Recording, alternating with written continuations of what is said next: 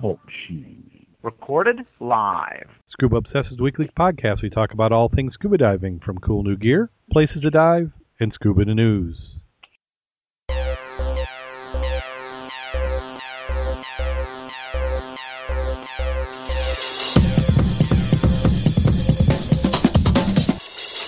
Scuba Obsessed episode 141 was recorded live December 13th, 2012.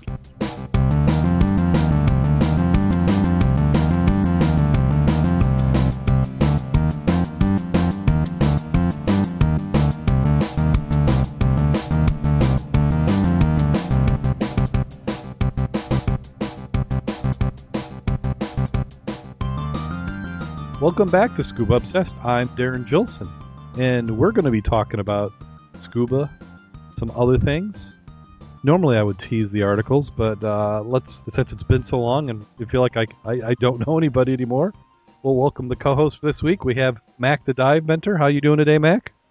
I'm glad to be back here. It's been quite a few weekends, actually, weeks, since we've been all together here. It has been. It's it it, it seems like forever. And uh, we also have Jim Schultz. How you doing today, Jim? I am just wonderful. Excellent. And of course, the most important thing is has everybody been getting some diving in? I am just wonderful.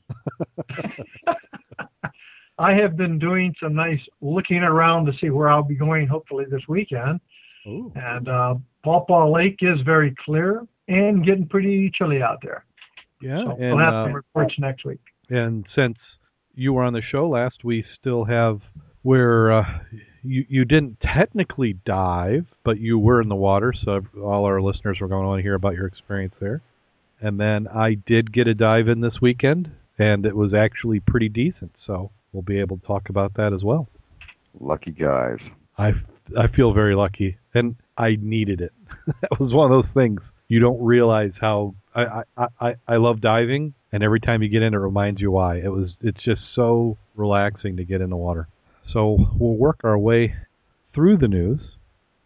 As always, if you're in the chat room, we're going to give you a sneak peek of what we got covered. And hopefully, my computer's going to last. If for some reason we disconnect, we will be back.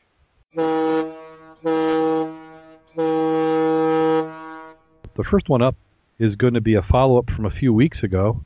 It says straight to the point proposed scuba spearfishing draws a crowd at a hearing. And if you remember, we had that West Hawaii had a proposal to have a banned scuba spearfishing, and it's uh, sparked some debate and a public hearing on Kona. They said that the fishing technique, which is already banned in Australia, which I wasn't aware that spearfishing had been banned, they're saying it would be outlawed in, in area waters by the West Hawaii Regional Fishing Management Area rule, part of the Department of Land and Natural Resources proposed change and amendments package. Uh, Leonard Torser, who said overall he was against the package, asked that the practice not be banned entirely. He suggested creating areas where scuba spearfishing would be allowed, similar to what has happened with aquarium collecting, or a no sale list for certain species. Others suggested similar ideas like prohibiting spearfishing at night. Uh, Torreser said, don't ban it and stop local police from feeding their families. Others, however, uh, said the ban was needed because the practice is not a sport, it's slaughter, especially at night when some species are asleep. The ban would cover a 1,500 foot section commonly known as Pebble Beach and South Kona.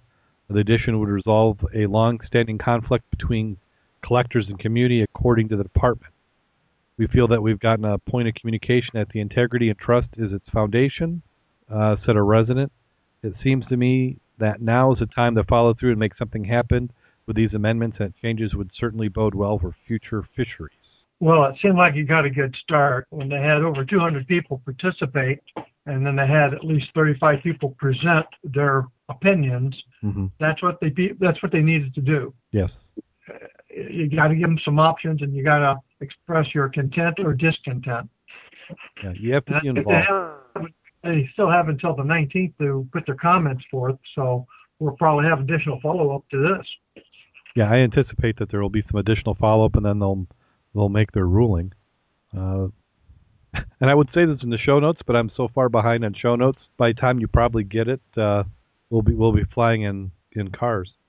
But I, I, it seems to be people are very passionate on one side or the other. I think I've noticed that in the politics also. Well, it, it's, it seems to be, and and I don't know. I mean, I, I've got some theories that I think that that's the way people who want to manipulate systems want it. They want you to be fighting over something like fishing so that we don't get and work on the real issues.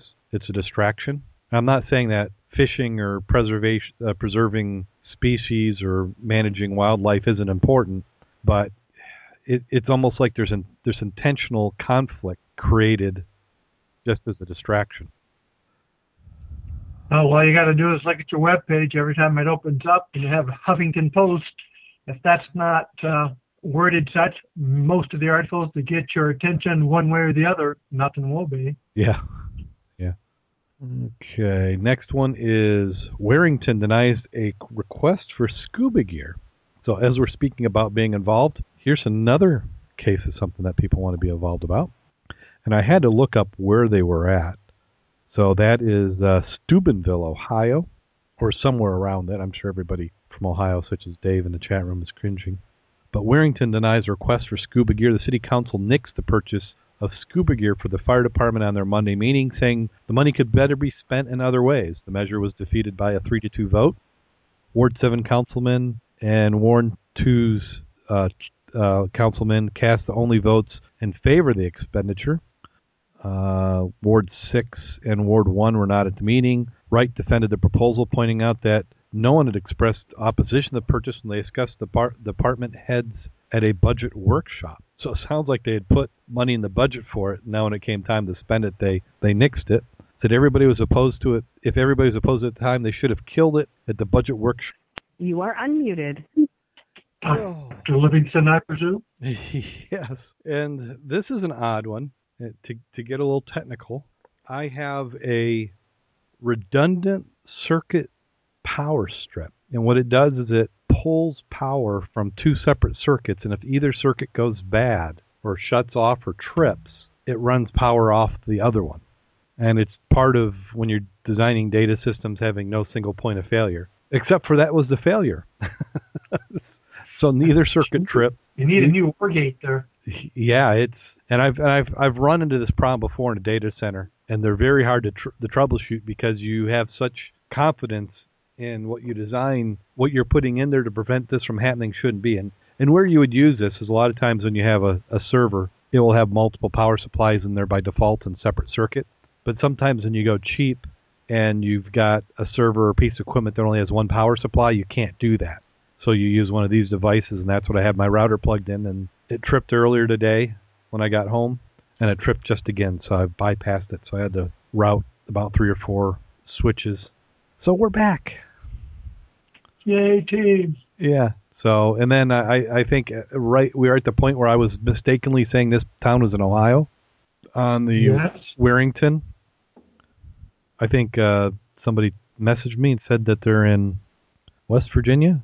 I tried to look and I did not see where that was from. Well, I found out where the paper was that reported it was in Ohio. That's one nice thing about the viewers out there. They sure keep us on our toes and tell us when we screwed up. Yeah. Weird. Stubbed our toe. Weirton. Or Wyerton? Or sometimes we do it on purpose. Tell us. W I E R, so that would be Weirton. Huh. Okay. So Weirton, West Virginia. So the gist of it is they put it in the budget, they went out, got a bid, and then they went to spend it, and then they went no. And and and this sounds like it might be just a little bit of a technicality. You know, they had not they had quorum there for the meeting, but they didn't have everybody present. So it kind of changed the balance because it sounds like a few people were against the spending. When you look back into it a little bit farther, they had approved buying a boat, which they have, and now it came time to buy the scuba equipment because they're trying to be able to handle water rescue. So I have a feeling that this one's not done. But if you're in that area and you have an opinion on it, you might want to be involved. Nothing makes me mad about spending money than wasting it. Well, if they've already spent a bunch of money and you've got less than five or six percent left to make it 100 percent functional, it seems like poor economy not to do that. Yeah. So yeah. So it's just not national politics that people can't agree on. They can't agree local either. Yeah. And then back during politics, and this this to me is almost a call to action. Now, you know I'm going to ask you where is this next place at because looking at the titles and the name of the lake and the county, it don't sound like it's around here. I want to say it's Ireland. I would say that's good looking at some of the names. I thought I saw a leprechaun in the picture, so that gave me my. well, Donegal Democrat, and you probably have to roll your R's and make some guttural sounds, but uh, says the council pour cold water on diving at l- Lough Salt. Following a recent diving at Lough Salt to retrieve golf balls used by legendary golfer Tom Morris, who I have no idea who Tom Morris is. The uh, he's a legendary golfer. He's a what? He's a legendary golfer. okay. Everybody knows that. Sure. so Donegal County Council issued a statement pointing out that the lake is uh, one of the main sources of drinking water in uh, Letterkenny, and that any threat to the quality of the water is taken very seriously. In a statement issued Monday afternoon, the council commented Donegal County Council is extremely concerned about the recent reports in the media of diving activity in the waters of Lough Salt County, Donegal, for recreational reasons, and in particular retrieval of artifacts from the lake bottom. So golf balls are now artifacts. Lough Salt is one of the main sources of drinking water. They keep they keep saying that. The, the unique waters of long salt are very high quality and vital to the quality of the drinking water for the population. Any activity it could lead to the threat of the quality of this water is taken very. They said that again. Damn it! How many times are they going to repeat themselves? Yeah. So it's like they have four paragraphs of the same thing worded different ways. It should be also noted that Long Salt is a deep lake, and diving the lake requires the use of specialized diving gear operated by divers trained and capable of using such equipment. The only situations the Council will consider in terms of granting permission to dive will be in relation to emergency contingency planning in order to develop a planned response for an accident which results in recovery operation from the waters of the lake. So, are they worried about people peeing in the water? I was I was looking at the same thing. Any open body of water is by nature contaminated. You got runoffs, you got dirt, you got bugs. You got to have fish in that. I mean, look at the look at the picture. That's a nice looking body of water. Yeah. Yeah. Well, they, so so they think that divers are out there putting something in beyond it? That's what I'm trying to figure out. It's like, what is the concern for divers as opposed to boaters, boats, motors, you know, as they put it along the, you know, well, if, I, if I'm going to poison the water, I don't need to get in the diving gear and go down and do it. Just pour uh, whatever in the surface and you've done it. You just drive. You don't probably even have to slow down. You could just have your car pull up to the side of it and spit something out. This is just. This is well. This is this is Europe, in my opinion. Telling people what they can't do and can't do. It's there's there's there's something else here why they they're afraid that there's a threat. And I'm Our, curious what the, the artifacts are. What, what it can't be golf balls. Yeah. Yeah. But you know, let let's mm-hmm. take for example where our drinking water comes from, Lake Michigan.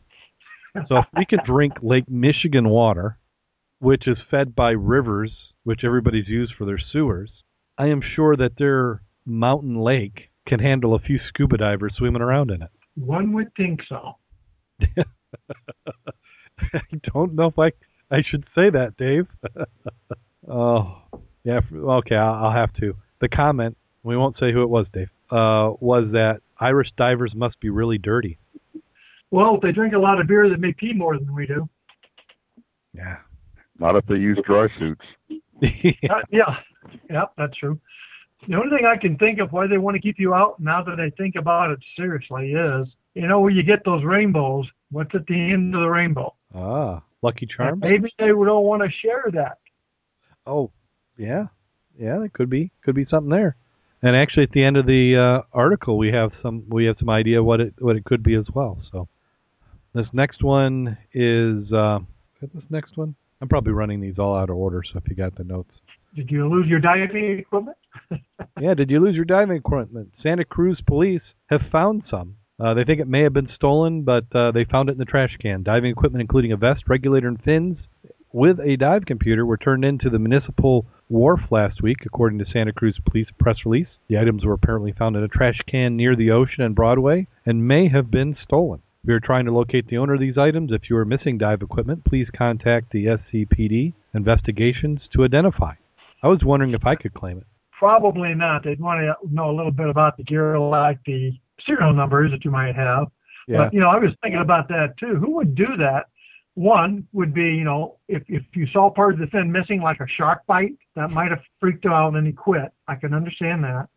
or it could have been it smelled like perfume, and the wife dumped the gear after she hurt the person who was wearing it ah, because the diver's not going to toss it away. I mean, he knows he can hawk it. yeah. But but the thing is, it's at the beach, isn't? Did I take it? Did I get it right? Mus- Yeah. Municipal wharf. So it's it's down there at the waterfront. So it makes you wonder what because yeah, if if you're the the wife and you're throwing it away, are you going to go all the way down to the beach, or maybe you're hoping somebody would pick it up, kind of leaving it at the end of the driveway? Yeah, and you know, like a vest. Now I don't know if that means a BC or a vest. You know, and fins. Anybody can have that. That's you know, that would be easy to to um, get rid of. Yeah, dive computer, though, man. I mean that's Like from coin. regulator fins, dive computer. So you've you've probably got two thousand dollars tied up there Yeah, if it Could was be. new. Had to be stolen because then nobody, no diver in their right mind or slightly off is going to toss that in the trash. No, no, I agree with you there. But I'd have been calling the cops before they put an ad out. Yeah. Well, now if you've uh, somebody else is hoping that somebody will find their lost gear. This is Yeah. the Navy, and, and and this is surprising that it actually ever made it to the point of a press release. Navy Group is searching for a missing unmanned underwater vehicle. The Navy Oceanographic Mine Warfare Center, based in uh, Stennis Space Center, Mississippi, lost control of one of its Remus 100 unmanned underwater vehicles, or UUV, in the Gulf of Mexico near Panama City and Biltmore Beach in Florida during a training exercise. Uh, that was looks like last week, last Thursday night. They said it poses no danger or threat to the public or sea life. It is battery powered, and the vehicle is programmed to follow an underwater search pattern using low power sonar equipment looking for objects on the seafloor. Darren, can I preempt you for a second? Sure. As opposed to looking for that, that's already been found, by the way. The Navy Dolphins did find that underwater surveillance device. Ah. And if you did find it, I'm sure they would have given you a reward because they cost about $250,000 each. Ooh. And not only that, they didn't lose one. They misplaced four of them. four. uh, so they had four of them on a, a mine hunting exercise in San Diego, and they sort of went on their own. But Oh. it was quite interesting. They just failed to return. it said Indian mammals succeeded where computers fail. Navy divers retrieved the missing vehicles after a dolphin located it. The search for the other three vehicles have been called off, but it's still possible they may be found. If you find one, call. And if you do call, ask for a reward before you give your name and number and use a regular cell phone you can dump. Just in case. Uh, Now, if you tell them that uh, the Chinese have already offered you a half million dollars, do you think that that will help you at all? If you said 50, you'd probably be more like it. Wow. Yeah, fifty million. Well, I mean, I wonder what they're paying for uh, drones these days, especially top secret ones. Oh, yeah, I think we should just reprogram it for search patterns in Lake Michigan. yeah. Yeah, yeah. We won't offer you any money, but we'll that- name a wreck after you. I just sent you a picture of that new one, what it looked like, a different picture, and where I got that information at, by the way, just for reference. Good, good. I'll throw that into the show notes when I get around to them. I am so bad on that. It's like now that I haven't done it. so uh, something else that's almost as good as finding something you lost. That's getting something you never had. Ten thousand pounds. That's pretty heavy, man. That, that is that's a pretty nice deal there. The Saltburn scuba divers win one thousand, one thousand, ten thousand pounds in the Sports England lottery grant. Uh, the let's see, it's Saltburn Scuba Diving Club Cleveland Divers BSAC branch 978. Which does that mean there's more than 978 clubs? Sounds like it. Yeah, has been awarded £10,000 grant from the Sports England Lottery Fund. The funding will be used to buy new equipment and enable the club to keep pace with the incredible number of people from across the region looking to take up this sport. I hope that's I- true. Just a little curious about that since that club, branch 978, has 35 members. Now, Yeah. our club suddenly got 10,000 pounds. I think we'd have one heck of a nice dive trip coming up this summer. Dive trip, heck, ten thousand pounds. That could buy you a pretty serious dive boat, don't you think? Uh, we could probably do pretty decent on a Zodiac. Or you could even do a lease. You know, you could do a you know a, a lease for a few weeks a year, do some things, suck Or a bunch maybe- of sand. Or maybe just rent out a, uh, a state-of-the-art side scan for two weeks. Ooh, yeah. They would do a bunch of that, but they're they're using it to buy gear. So this and another story makes me wonder what what is the model for diving over there? Do you not have to buy your own gear? It says I think a lot of the clubs do have their, you know, club boats, club gear locker, which sort of makes sense because everybody can't dive at the same time. And if everybody's working towards that and putting their money and time towards maintaining, I don't know what their gear would be, but let's say 33% of their members, you basically had 100 members, you'd have gear for 25 or so. You could probably maintain your gear in pretty good shape. Gee, we we could uh, have a club boat. yeah, I know one that you know we could sell shares in. yeah. Already rigged for diving. Yep. The, the their club has 35 divers of all levels, ages 16 through 74. Uh, they say they sp- support local school events and charity fundraising such as the Saltburn Farmers Markets, Jim Maiden Boxing Day, Dip Memorial Fund. Boxing Day. th- th- That that's not translating real well. Mac, how old is our oldest active diver? I'm not sure who our most active diver is. Oldest. I know some people are getting pretty close to 70. uh, Well, how, how old was uh, Ed when he stopped diving? Ed was over 70, Yeah. and he didn't stop on purpose. The, The doctor told him to stop. Lots of orders, yeah. Yeah. I'm a lot closer to 70 than I am 65. hey, but what the heck? yeah. You're as young as you feel. Absolutely. Sometimes they get you in trouble, though. Yeah, so they so they they must have a different model. This next one is also about a British dive club. One a we should orient ourselves with that British Dive Club, maybe. yeah. Well, well, can we could we do like proxy where we have a branch? We'll be the American branch. Yeah, we're the American branch of the B BSAC.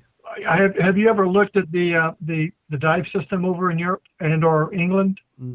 I know the BSAC is a big one over there, but I haven't in any detail. Yeah, their their levels of diving are, are really different than ours. They give a it's a lot more serious over there from the aspect of dive masters, instructors, uh, your level of diving and what you're doing. Uh, I've not seen a lot of solo diving over there like we do over here, Mm-hmm. but uh, they do have some serious serious diving over there. Yeah. Well, we have Andy. Maybe we should have Andy come on and explain how it works. But this next club, the Fantastic Scuba Diving Club, has been crowned the best in Britain following a worldwide competition. The not-for-profit club Octopus Divers has scooped the prestigious Heinke Trophy following its efforts to further the interests of the members and the British Subaquatic Club organization. The two, the 20-strong team of members aged between 14 and 67, so this is a little younger club, were particularly praised by judges for their energy, enthusiasm, range of diving, social activities. It has its base in Askham Leisure Center in Churchfield Road.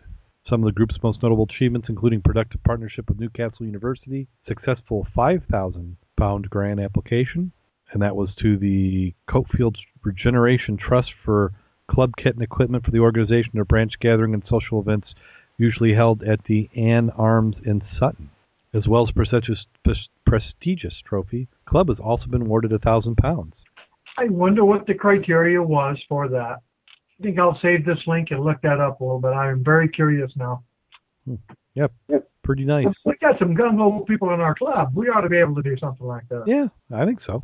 I'm curious what this productive partnership with Newcastle University means. It could mean anything. It could be ecological. It could be vigilante. I don't know, but I mean, good for them. It it's nice to see this this press, but they, these clubs don't seem to be that big.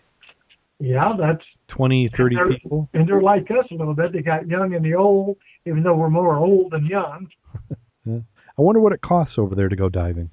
If the club's got your gear and are the instructors volunteers, Well, I will research that, and we'll have some information on that for you next week. yeah. yeah. Because maybe we need to change our model over here. Rich, cover your ears. uh, and then we have a Kiwi who is going to try for the deep diving record. This is free diving. Is the same guy we talked about before? He's just doing a new one. No, I think it's a different one. I mean, it, we we've had probably four or five Uh-huh. throughout the last couple of years, so it's possibly talked about this one, but this is not the one who was in France. I don't. believe. Well, maybe, maybe it is. Let's see. As soon as this article comes up, it's, the bits are coming all the way from New Zealand. Yeah, I know it's been a while. It's slow electrons on my end. It's going. It's going through this little tiny pipe underneath the oceans around the world. Uh oh. Then it'll help if I close the window. Wait a minute. Sidetracked by the by those little cable bundles put there by different governments so they can see what's going on in the communications under the sea. Well, that the monitoring and capturing it isn't tough. It's the rewriting it to what they want to say that takes a little bit of time. Ah, okay. So the world champion New Zealand freediver narrowly missed the world record for the deepest dive. Says he wants to try another attempt. William Trubridge of Hawke's Bay blacked out during an attempt to world record matching 126 meters in the Bahamas last week. His attempt immediately followed Russian Alexei Molchanov, who had just set the record for the constant weight dive. There's a lot of celebration going on. While I was trying to prepare, I just had to block out that mind as I made as much as possible. He said the first breath of air after the dive takes a few seconds to be absorbed in the blood and pumped in the brain. In that interval, your blood pressure is still dropping. I was just a little bit too far over the edge. Blacking out disqualifies his attempt. Despite narrowly missing the record, he was crowned champion of the 2012 Suunto Vertical Blue competition, where he broke the national record with a 121 meter dive in the constant weight category in Dean's Blue Hole in Long Island. There were 56 athletes from 21 countries participating in what is the largest free diving event of its kind, and Trubridge dives to 121 meters was the penultimate of the day. You didn't think I could say that, did you? Well, if So- you're oh. going to pass out, the best way to do it is on the surface, taking your first breath. Yeah. So the, that's got to be heartbreaking because he made it up, and he was he did breathe, but yeah, I mean that just shows you how close to the edge that they've gotten. It's all conditioning now. I mean that's the only thing you got to do is have your body in the best shape possible to use that air to not black out. That rules me out. 56 athletes. Now that's they got to have a lot of support people there for 56 people. Yeah, he said he's going to try can't again. And. I mean, can you imagine even just going down on your scuba 121 meters? no, I mean, we- we- okay, so let's let's visualize that. And this is in really clear water. So 126 meters. That's about 163 feet. It's about it's 300 and what 63. Yeah, at least 363. Okay, so 363 feet in clear water. That's that's got to be black, right? Or fairly dark, I'm assuming. not necessarily. I mean, necessarily. just doing a bounce. I mean, just doing a bounce with your tank Yeah. would be a hell of a challenge. I mean, that's really what you're doing. You're doing a bounce. You just you're not. I guess. I mean, you're you're going to absorb some nitrogen, but you're not gonna not like we would on our way down. And you got to be One- screaming going down. Yeah. I mean, you've really got to be moving. Is that the one where they hold on to the weights and use the sled to go down? Well, he he he had a couple he'd he'd done. He he did get the record for the weight assisted. He said without the use of fins, ropes, or eight or weights in 2010, he set the record. He's the first man to break 100 meters. But let's see, was this one? I think this one was weight assisted. Well, my hats are off to anybody who can hold their breath that freaking long and come up and still live. Oh yeah. So I think you had three, you had 56 great guys out there and gals for sure. Well, this this is one of those sports where probably if we look at the history of the records, what they're doing now as all the contestants, you know, like like what is the 56th worst living diver there who's at that competition, and the skills he has to be at now would probably break all the records from five to ten years ago. Yeah, isn't that always the case? It seems that way. Yeah, because I mean the same thing. Look at any sport. Take running. You, you know, after World War II, you know, break, breaking the five minute mile. Four now minute that's and Yeah. now that's considered a minimum for a college athlete.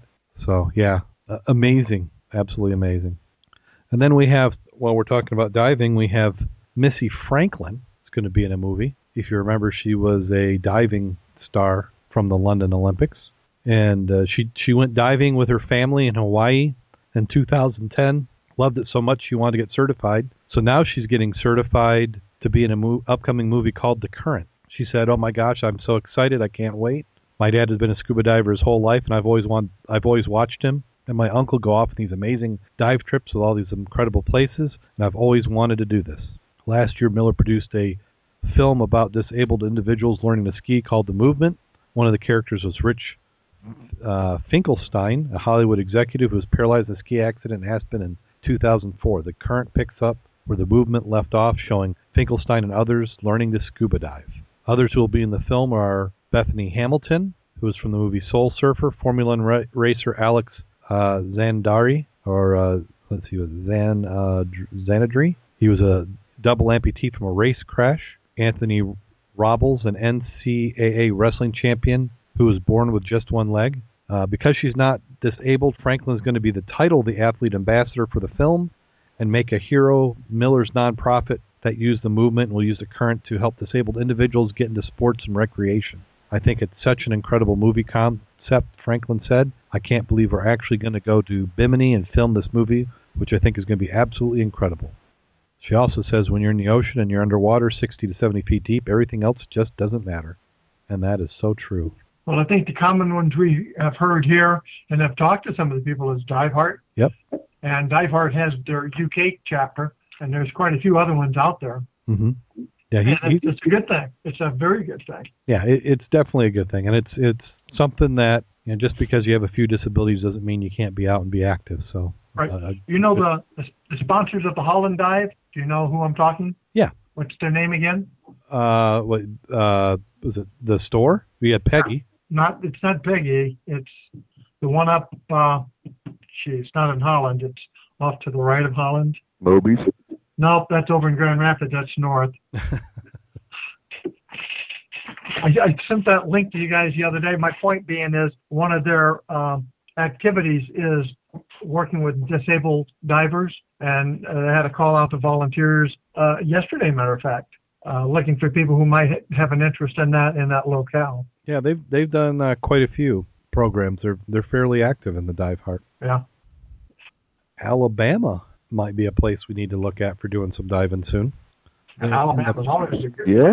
What's up there? They're getting ready to do their first artificial diving reef. They've got Sounds a.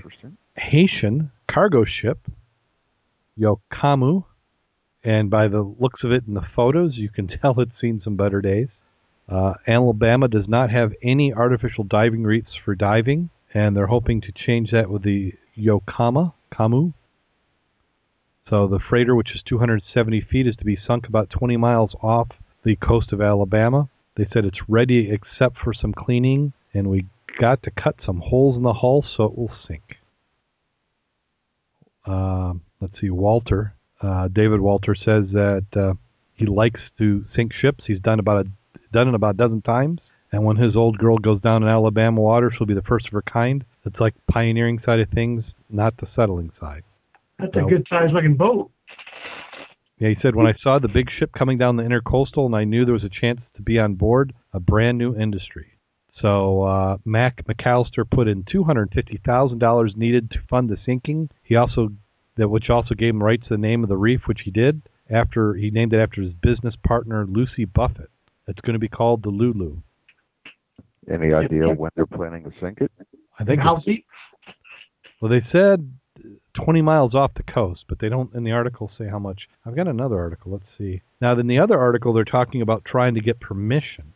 So let's, Well, you just take it out and it accidentally sinks. Does that count? well, this one I don't think the accident's going to be too hard to happen. That's what I meant. Take it out on rough weather. Whoops.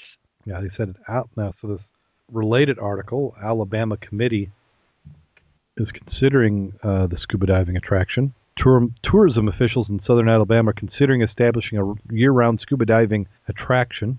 What a novel idea. Yeah.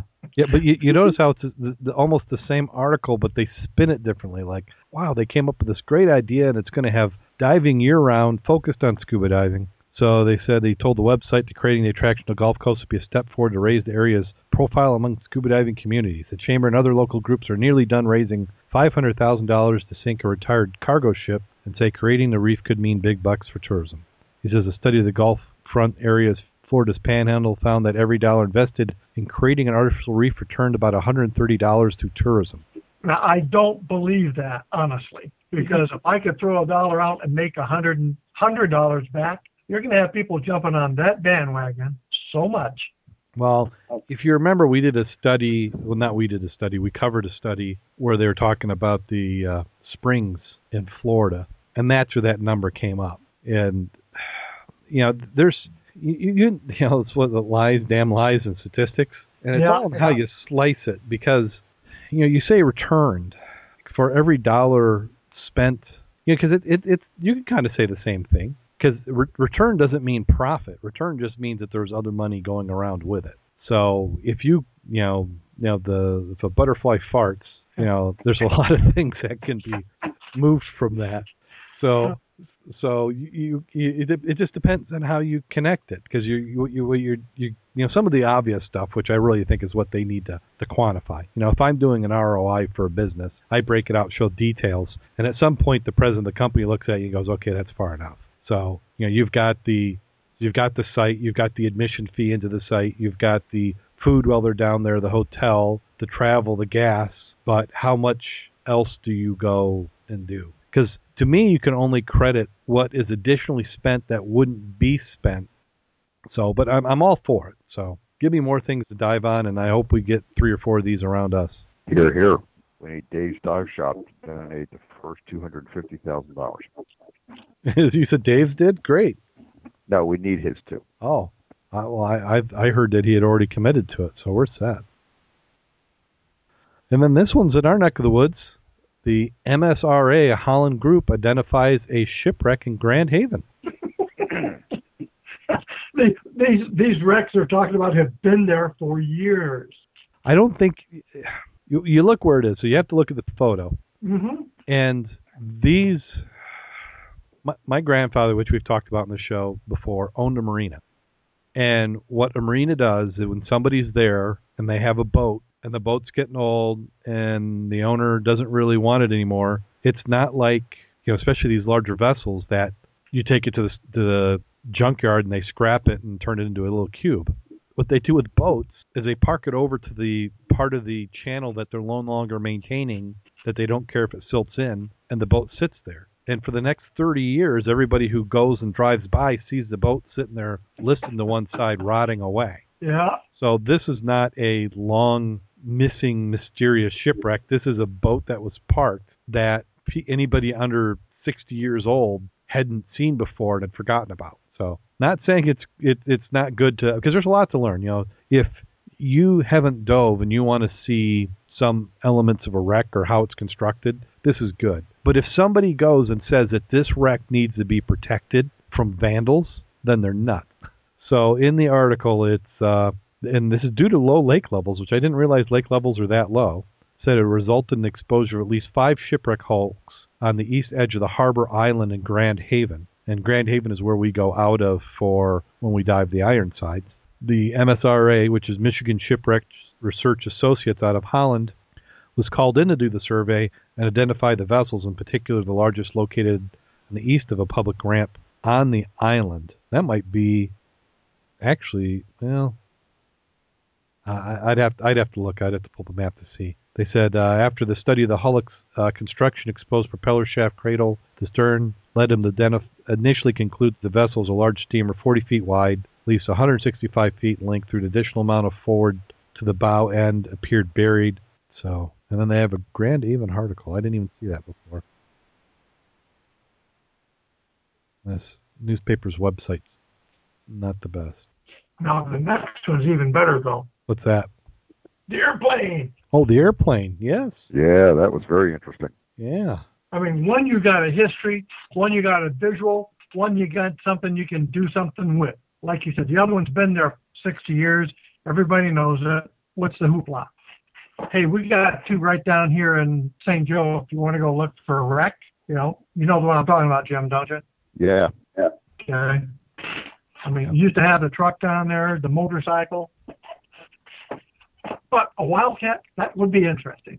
Yep, nearly 100 people watched as crews pulled out a World War II fighter from Waukegan Harbor this morning, the first leg of a journey that led it will lead it to the Glenview Naval Museum. It's a pretty inspiring thing, said Charles Greenhill, a 78-year-old pilot from Mettawa who paid for the recovery. You think you get used to it, but you don't. The plane will be shipped to Greenhill's hangar in Kenosha, Wisconsin, and from there it will be transported to the National Museum of Naval Aviation, Naval Aviation in Pensacola, Florida, where a full restoration will take up to five years. A local group hopes to make the plane permanent home in a proposed museum on the site of the former Naval Air Station in Glenview. It's better than I thought, uh, Greenhill said as he watched a plane emerge from the water. It was an FM 2 Wildcat that had been used during World War II to train pilots for landing on aircraft carriers. It rolled off the converted steamship on December 28, 1944, and sank about 45 miles southeast of Waukegan after the engine failed during its third takeoff. The pilot, William Ed Forbes, was rescued and finished his training. Uh, he later passed on in 2008 at age 85. Crews from A&T Recovery of Chicago began towing the Wildcat underwater on Sunday, getting it to Waukegan Harbor on Tuesday. They decided to wait until Pearl Harbor Day to pull it up out of the water. So, I'm surprised they didn't take the opportunity to identify the aircraft carriers instead of calling them converted steamship. that that meant somebody had to do a little bit of work. yeah, because we we know what they are, don't don't we? Well, I'm having a senior moment, otherwise I have to tell you the name of both of them. Yes. Yeah, yeah, we've talked about them before. Yes. but uh, some excellent photos. And, it, and the plane doesn't look. It, it, it's. Could you believe that had been in the water for sixty plus years? Well, if it had been in salt water, it would have looked a hell of a lot different. Yeah, it would have looked like a brick. That's for sure. Yeah, and they're go- they're hoping to do a full restoration. So are they going to leave the prop bent on that? Bent? No. Mm-mm. Because to me, that's a little bit of the character. I mean, I'd like them to to clean it up, but leave everything kind of mangled. They generally don't do that. Because to me, that tells more of a story. I mean, if you just get it to where it looks mint condition. Now, is this are there are there not many examples of this particular aircraft around? Probably not of that vintage. So in that case, I could see you know, completely restoring it. Plus, it does have a little historical significance associated with the maritime of Lake Michigan. Oh, certainly. Yeah, you don't associate Lake Michigan with aircraft carriers that often. No. Not normally, not unless you know the history. hmm And if for some reason they don't want to get it all redone, you know, they could just think that one of the preserves would be okay. I don't think they could afford the money for preservation or just maintenance. That's a lot of money there. Yep. That is. So that does it for scuba the news. And so we have some potentially cool scuba gear. Some somebody who uh, one of the listeners to the podcast actually did a Kickstarter project, the Dive Duino, if I'm pronouncing it right. So he has a Kickstarter project which has just a little less than 24 hours to go. If you're listening live, probably by the time you you hear this, it will be quite a bit gone. But uh, they need to raise a thousand dollars in the Kickstarter, and they've got to 424 with 12 hours to go. But they do have 12 backers. And as I look through this, I think I figured out why he cannot. And and so you're, you're wondering what he wants. It's a dive logging computer.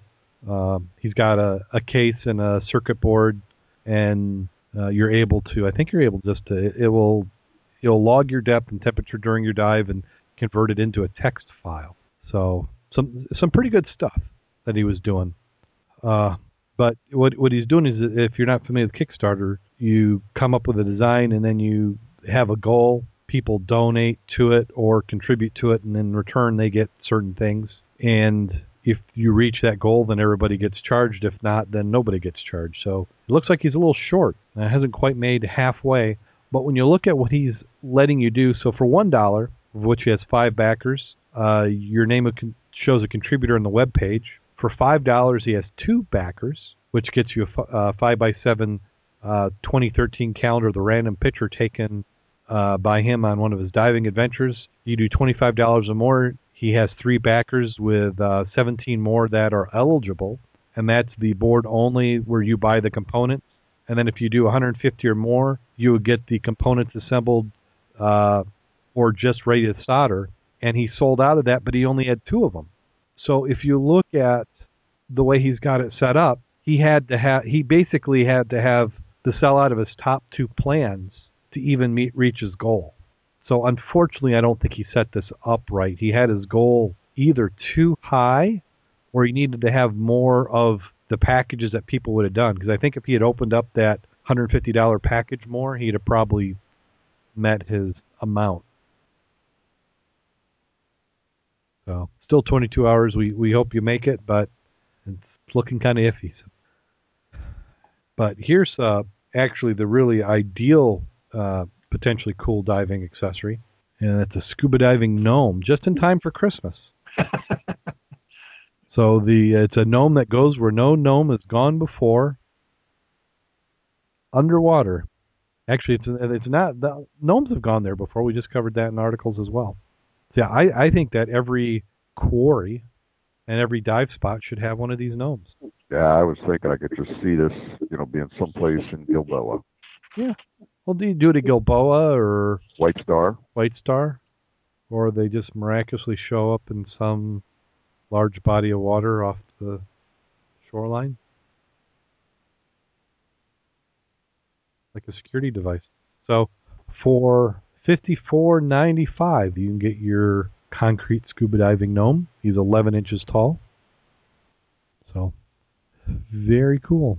And then video of the week, which you could almost call this potentially cool scuba gear as well. This is uh, an automatic seatbelt release, seatbelt, seatbelt release that frees you if you end up underwater. If your vehicle ends up underwater in a freak accident, it will make that can make escape difficult a Dutch company has developed a simple seatbelt adapter that automatically releases in the presence of water.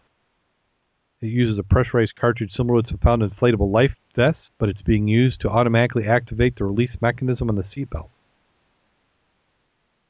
They said that simply spilling coffee or a Slurpee on yourself will not trip it. It has to be underwater. They said for safety's sake, the cartridge needs to be replaced every two years ensure it's still good working condition. Oh, I don't know. I, th- I think I'm just going to plan on pressing the button. So that does it for Scuba in the News this week. So the catch up with Mac. Mac, you got you had some diving in on the turkey dive. Well, the only side note, real quick, is Sable and the Wolverine are the name of the aircraft carriers on Lake Michigan. Sable and the Wolverine. and the Wolverine. Now, is that their original name, or did they get a new name when they got repurposed? That was the name of the aircraft carriers. Basically, they did take steamships, took down the superstructure, laid down wooden planks, had a little bit of an island off to the right, and that's what they used. Mm-hmm. Uh, they had them there for about three and a half years. There was over 256 known aircraft that went into drink in that area, meaning within 100 miles of that area. And there have been several uh, concentrated efforts to locate aircraft. What they normally do is like to find at least 10 before they start bringing anything up, and you don't hear about the other 8 mm-hmm. uh, you usually find the one, and then later they'll bring up the other ones, and they all do belong to the Navy. If you bring it up and you didn't get their permission, they will come home to your home and take it and take all your dive gear with them. uh, yeah, the Navy does not give up its claim. Well, and then we're also in Lake Michigan, which now has said that anything underwater is theirs. So. Yeah, I've, I've got some interesting pictures of one that's got uh, the guy who didn't get out. Who's still on it. Yeah. But there are some neat things out there. But other than that, other than the turkey dive, you're right. I did get in and get some some water time after a long dry spell. Yeah. Now, now, um, that was a, a new wetsuit you had, then, wasn't it? That was a new dry suit. Dry suit. I, I know I said the bad word, dry suit. I just they just the words don't go together. I, I know it, it, but it was one of those items. I was looking for a new wet wet suit, but I did compromise. It is it is made of neoprene. So you couldn't get away from the neoprene altogether. Well, the price was just right for a brand new suit. It's one of those. Well, if you're going to make me pay as much for a dry suit as a wet suit, I'll think I'll take the dry. Because Yeah. if it leaks, hey, I'm no worse off. Yeah, it may eventually be a wetsuit, but it's going to start off dry. Yes, So at least to get me through the winter. Now, did you feel warmer in it than in a wetsuit? Uh, It was very nice to be able to take the suit off and say, "Damn, the wind doesn't freeze my butt." yeah. Yeah, I'm gonna have a little trouble with the feet because it doesn't have the booties like I'm used to. The hard sole. It's more of a thick neoprene, so I got um, a deck shoe that fits both of those. It gives me some um, extra strength on the bottom. So I've just got to play with my fins just a little bit to give me a little bigger boot for my fin, and I'm ready to roll. Nice. So yeah, Like this weekend, I can't go to 16 on Saturday, but uh, hey, anybody going out Sunday? hmm, Sunday, Yeah. Hmm, Sunday. Sunday. Hey, Oh, so they're, so now when you say Lake 16, was, were they planning on Lake 16 Saturday? Yeah, there was a, a little thing on Facebook uh, on uh, and on I think the mud site too. Somebody's looking to go diving on Lake 16 uh, this weekend. They wanted to go at 10 o'clock, and a couple of people can't make the 10.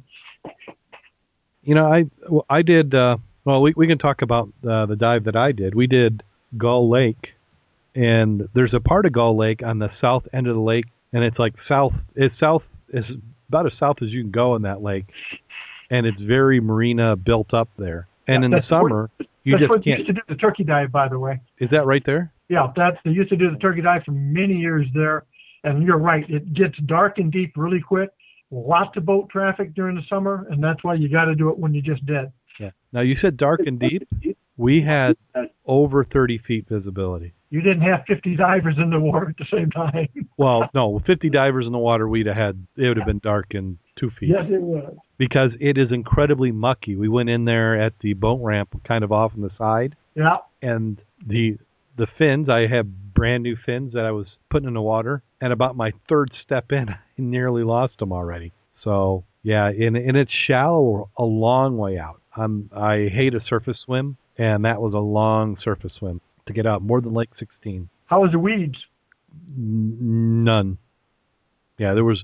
Uh, we we went in there at the side. There's uh kind of a hair salon and a computer store. Nice combination uh, right next to each other, and there's some marina. And we went in. That We walked down the boat ramp, and the diver we went with, and I apologize if he's listening and I don't know his name, but it was either Mark or Michael. So it's Kirk, myself, or Matt. I think for some reason it was Matt, uh, but he's a public sa- safety diver and he and Bob sounds like they've dove this uh, a few times in the past, and he was going to be our guide. So we went out, and just like it was designed, we we went over two boats, and the the boats were real close to each other, and then there was a uh, like a metal rolling frame. It had four wheels on it and made a cast iron pipe that was between them. And the one boat looked like an old Chris Craft type of boat, uh, wooden sided, and. Uh, How deep were you? we we were remarkably deep. Our, our max depth was well over 54 feet, Okay.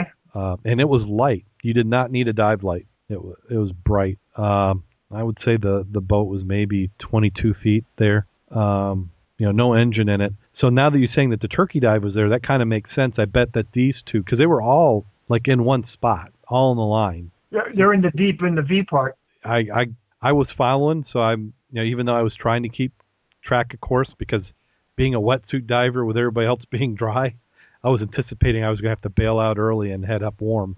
I had no clue how you dove with that wetsuit ripped the way it is. Oh, that, that's just that's ventilation. That's temperature sensing. Yeah, ventilation, my whatever. So so we went and did that one, and then we kept going. And the I guess the real shipwreck that we were looking for was a uh, I would say about a 26, 27 foot steam powered launch, remarkably narrow, like maybe four foot wide. But not uh, very deep. what's that? Not very deep either, are they?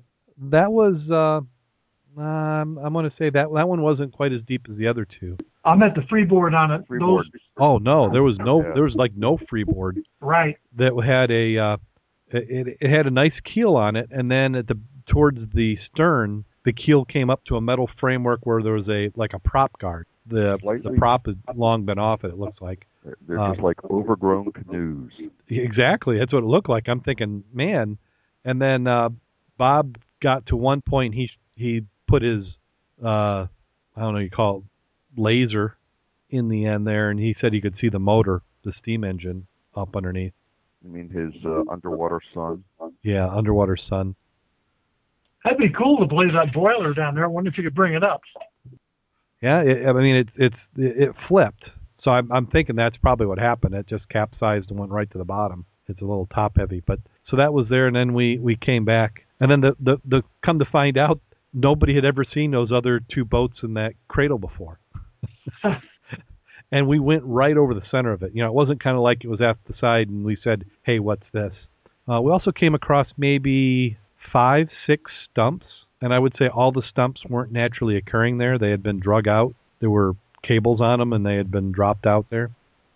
Uh, there's probably three or four old style buckets. You know, the bottoms rusted out. Um, there was a glass A and W bottle, and then a lot of tin cans. I mean, I say a lot, maybe 15. But with diving in a, a wetsuit, and the water temperature was about 39, so I wasn't going to be holding on to a catch bag unless I found something really good. I did get the required golf ball, so it was an official dive. Excellent. And then when when we got out of the water, a, a lady pulled up. No, before we got in, actually, a lady pulled up and said that she had lost her purse and would we look for it. So yeah, it sounds familiar. Yeah. So after the dive, uh, Mike or Matt, whatever his name is, darn it, I'm gonna have to find out. I feel bad now. Uh, went to where she said it was, and they were. It was uh, a boat dock, and what she had done is she was going from the dock into the boat, and somebody pushed the boat apart just as she was stepping in, and she got she lost her balance and dropped the purse, and that's probably in about six seven feet of water there, and that was in March, and we were looking for it, and uh, um, we he he in the dry suit was looking for it till he ran out of air, but he didn't find it, so he's gonna go back. But there were weeds there, Mac. But uh, you know, like how we had weeds up when we were in the by the Grand River. Yeah. The weeds were even less than that. There was hardly any. So you could just see there are weeds laying on the bottom, but there's hardly, hardly anything. And the water is clear. You know, if you're not get, you know, if you if you dive in Michigan, you definitely. I mean, if you if you're afraid of cold water, get a dry suit. You got to get in the water. This is it is clear. I cannot believe how clear it is. Yeah, when the boats stop running and the gets cold enough that the algae dies off, Man, you know, it's like like ice diving. yeah, You know, when when you get that ice cover on there and there's no wind action, it's unbelievable how these inland lakes can clear up.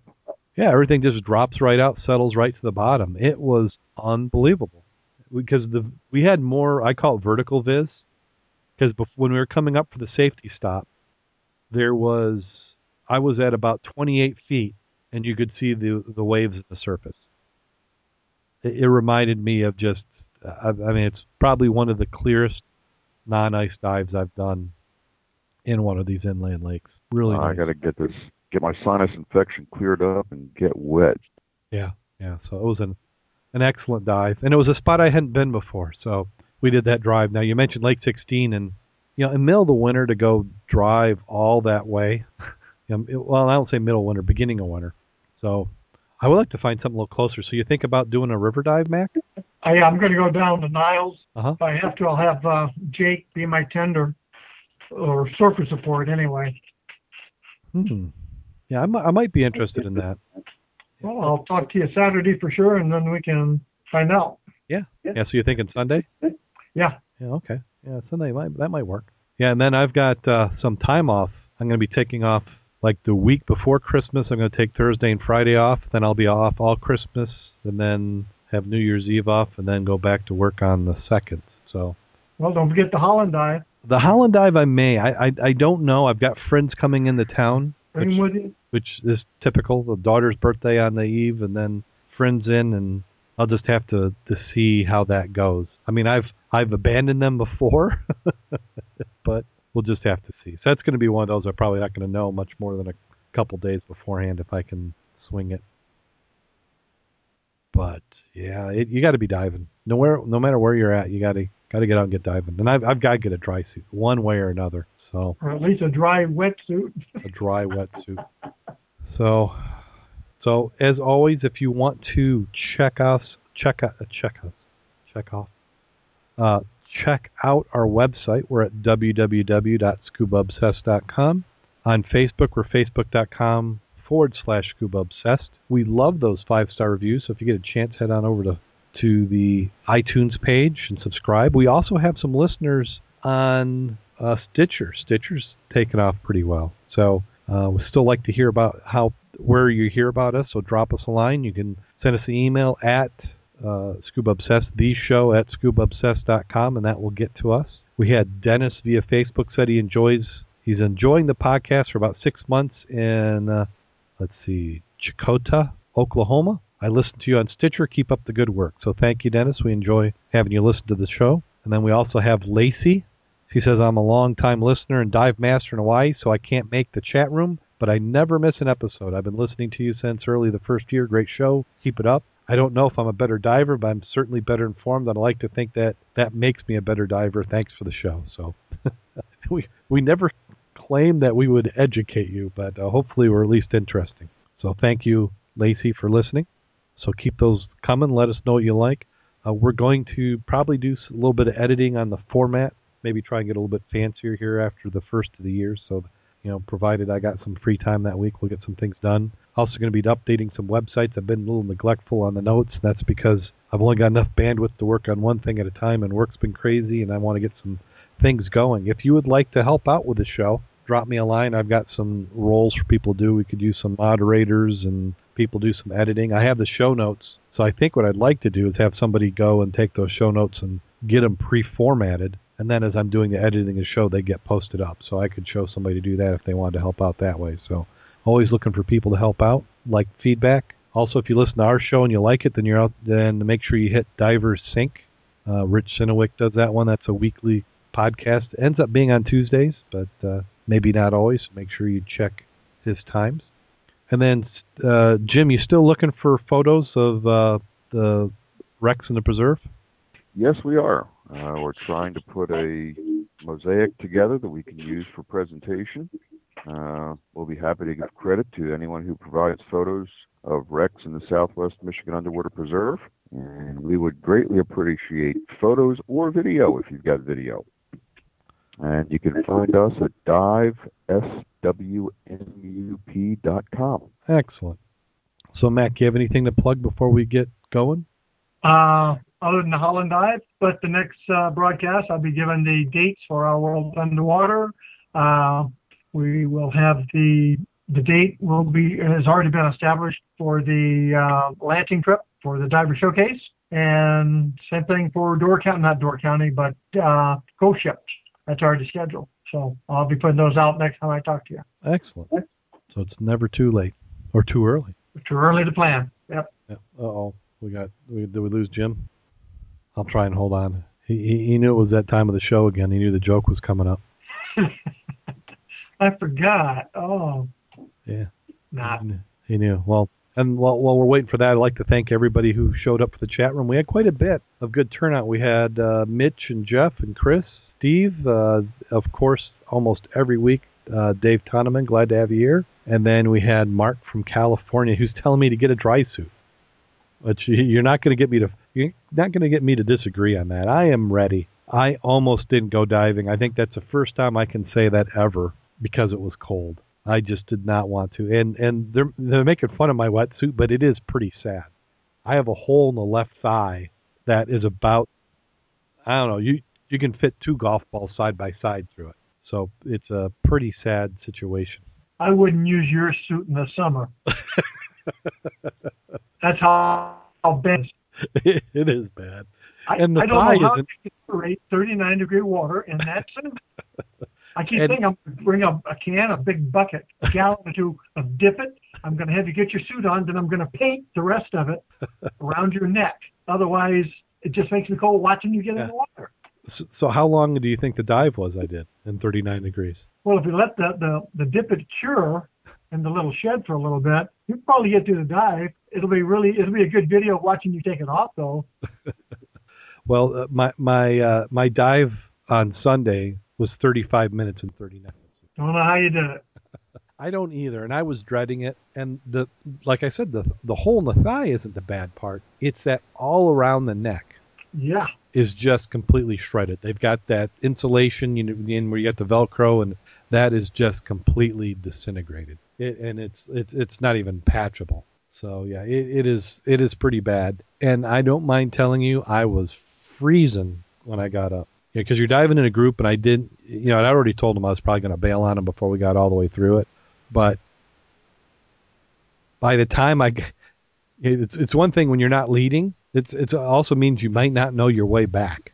So That's what the surface is for. Yeah, I I didn't want to do the swim of shame, and uh, and we had a long surface swim anyway. They they came up.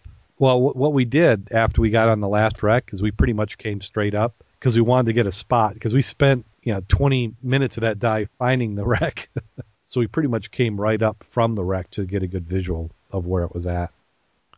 So so Jim, you, you couldn't escape the joke then. No, I'm glad you got me back in. So I actually, since since we didn't have a, a podcast last week, Mhm. I do have an extra joke we can use if you want to do two tonight. is is that the one that you you uh, sent me? No, no, I figured we'd save that for whenever you want to use it. This is a different one, a real short one. Yeah, well, we'll go ahead and let you do that one. Yeah, You ready for it? Yep. It's that time. Yeah, it sure is. Never Everybody- ready. We're, we're willing to listen. Everybody is mentally prepared. Yeah, I'm gonna have to open another another beverage though. Okay. Well, I happen to have a doctor's appointment this week. And when I was there, they were rushing a patient out of the doctor's office into an ambulance, taking him to the hospital. And I said, Doc, you got to tell me what's up with him. He said, Well, this gentleman came in with four toy horses uh, impacted up his rectum. I thought about it for a minute and I said, Oh man, Doc, that's terrible. How is he? Doctor said, Stable.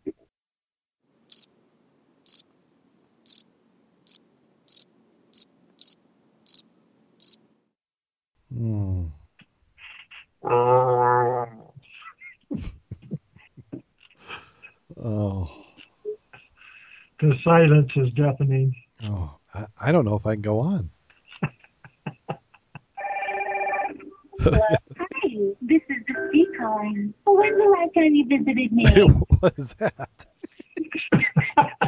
Is that like a like a safety a, a mercy call? It's like you, you you have one of those apps where you like pre-program that and they that gets you out of stuff that you don't want to be at. uh, Okay. So it's next. So we'll go ahead and do this next one here. Uh, it's uh, not so much of a joke as a story, and uh, was at this time of year when the uh, road roadblocks come up with great regularity. I would like to share a personal experience uh, with a close friend about drinking and driving. As you well know, some diver friends of mine have been known to have a uh, few brushes with the authorities on their way home from an occasional post-dive rehydration session over the years.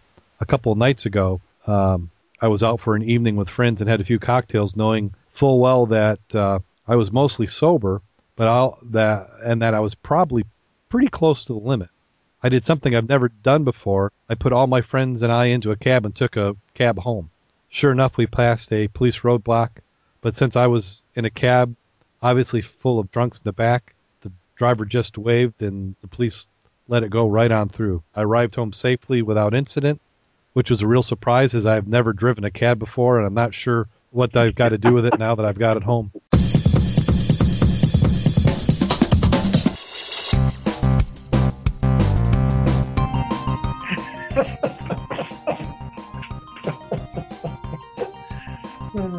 I like that. I do too. That's pretty good.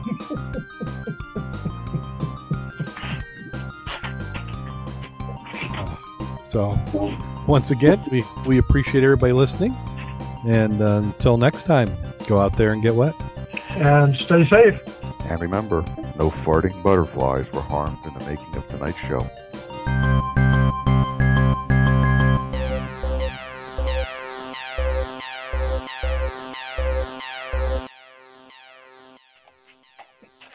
I like your butterfly farts line. has been completed. Definitely different. I don't think I've heard that on television anytime today. Well, we, we've got that higher standard, editorial standard for uh, for our, our, our programming. We have Yeah. a standard? yeah. It's so low you've never seen it. You haven't been that deep. yeah. Hey, we're divers. We start, just go deeper.